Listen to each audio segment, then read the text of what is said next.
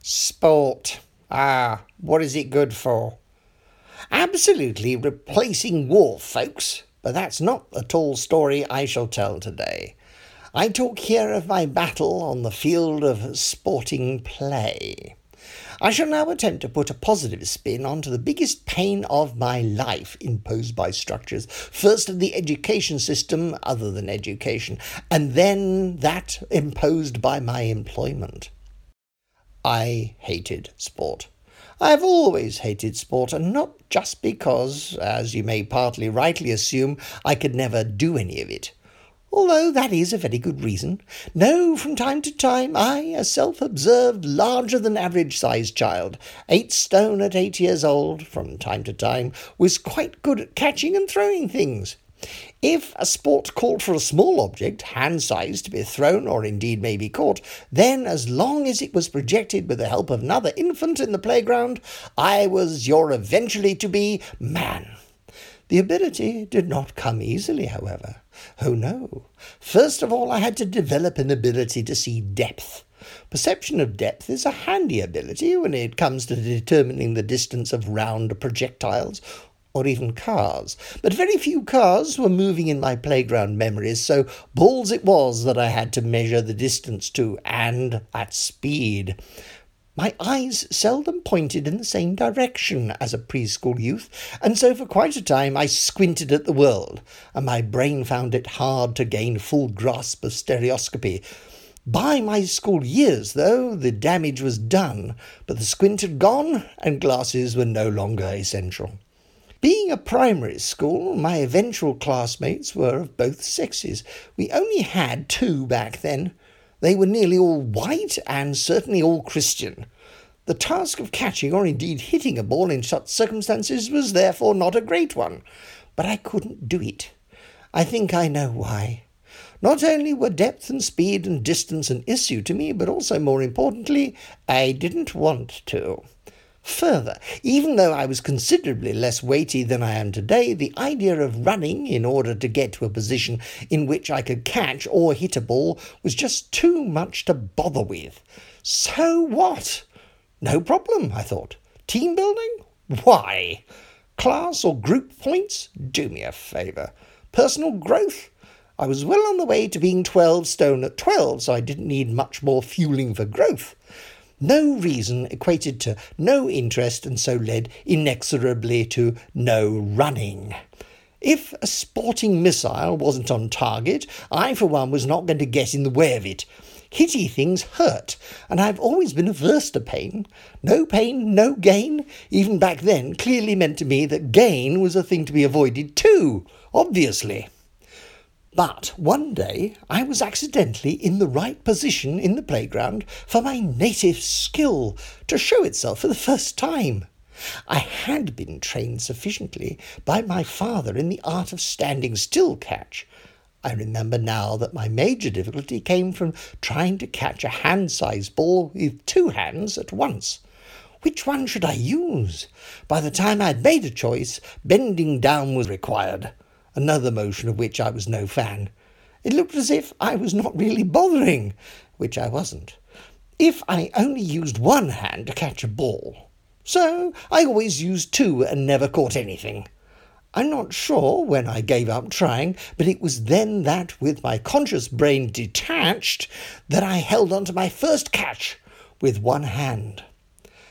At school, we played rounders, a game that required both throwing and hitting balls. The space for the game was limited, and our teacher, Miss Janice C. Cutmore, had made a rule that if a ball was hit, and which then bounced off that wall, the hitter could only be called out if the catcher used just one hand. She presumed the use of one hand was harder, and she was wrong when it came to me.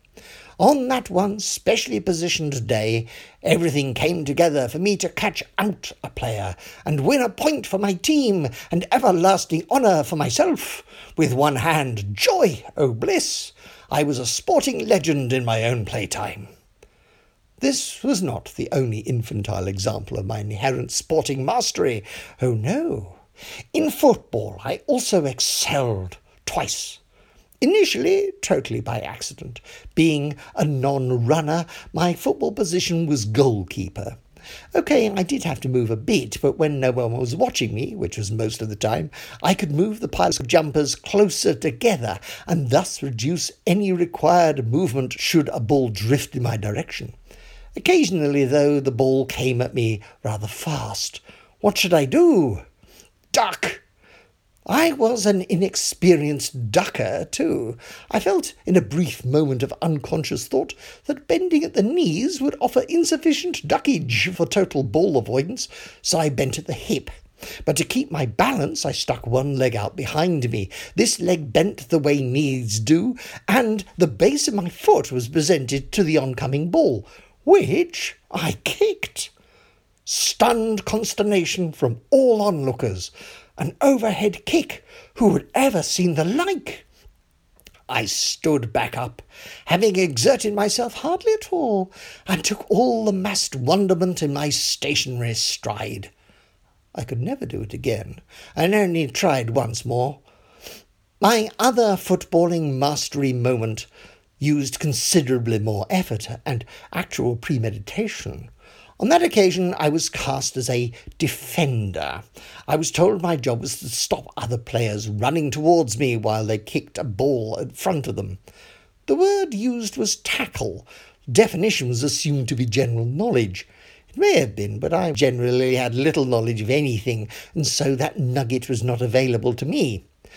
I suppose he should be called an attacker. It was a he, for this was senior school now, where only one sex existed and religion was still singular and colour was not an option.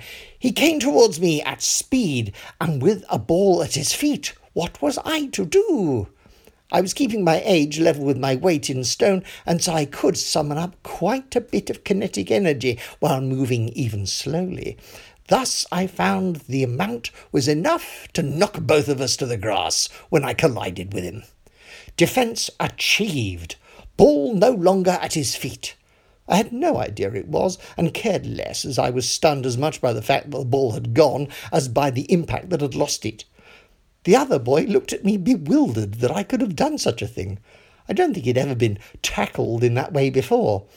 I never needed to repeat the technique as I found a wonderful way to avoid football altogether, of which more later.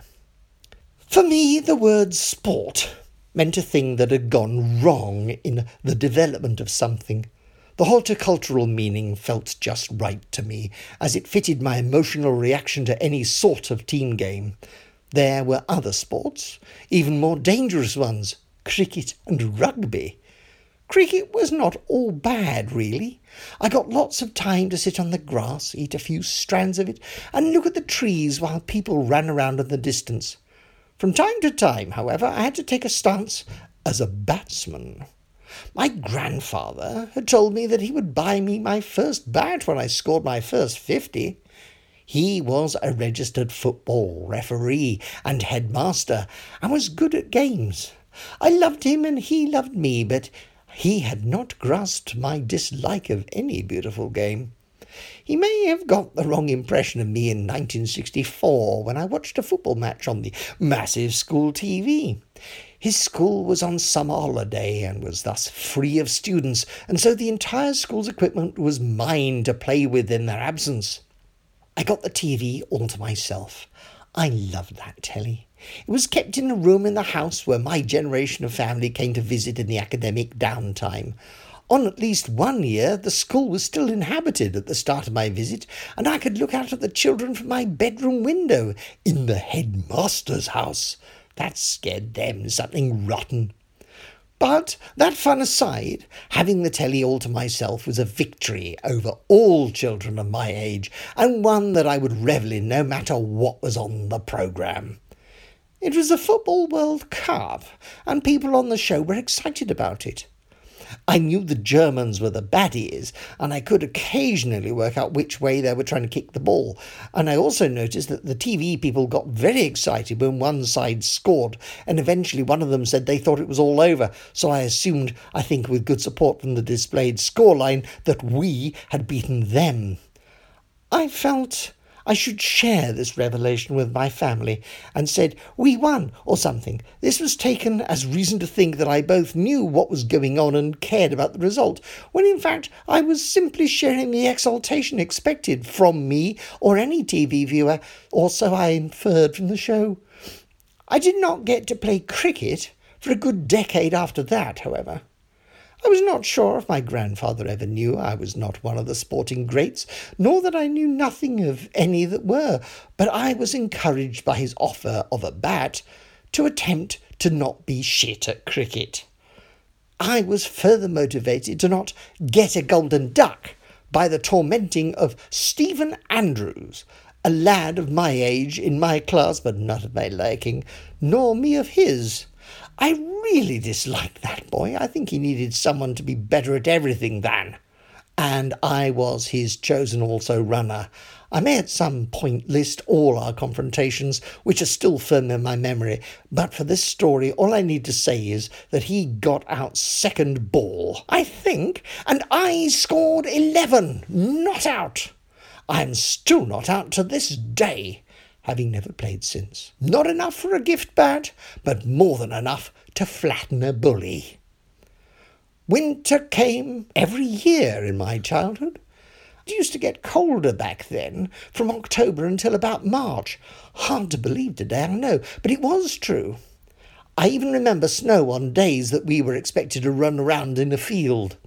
My senior school did not have its own field nearby, so we were required to catch a coach to get us to one. I remember a very satisfying event that took place in the queue for the coach. I considered that to be a sporting event in itself, the shot put. A lad, put upon by many others, decided I was on a rung lower than himself, and so I became his safe target of social revenge. He tried to steal my massive school case. We all had bulging leather briefcases, flat bottoms snapped together at the top with a hinge to open the gaping entry wide enough to accept masses of textbooks, and in my case, maybe one or two writing books as well. These cases were both expensive, essential for class, and heavy. That's three things, but I wasn't good at maths either. If your case was lost, then so were you. Life would be over in some unspecified way. The threat was very real, though, and so cases were sacrosanct possessions. He tried to take mine. He failed. I was bigger than him, and most of my classmates thought of me as a swot despite my utterly pathetic academic record, so was fair and easy game, he believed. He was shocked to find that I resisted his attempt with great ease. So was I. I followed up my unexpected defence of my precious property by launching it at him, shot put style. It landed squarely between his shoulders as he ran away. I sauntered up to my case and relaunched it at him again, catching him squarely, this time on his foot. The entire queue was witness to this altercation. I had no further dealing with him. I don't know how it may have affected his emotional development, and I don't care. When we eventually caught the coach, for some reason was often with a teacher we didn't know, and more to the point, neither knew nor cared about us. After a few weeks of putting on my rugby kit and being shouted at in the cold, I realized two things. One, that I could very easily claim illness, and two, no register was ever called. A few weeks of sickness gave me the chance to develop a plan, one that could indeed be called cunning, because it needed no thinking whatsoever to master or achieve. The school only had interest in a one way trip to the playing field. The coach disappeared as soon as we got off it.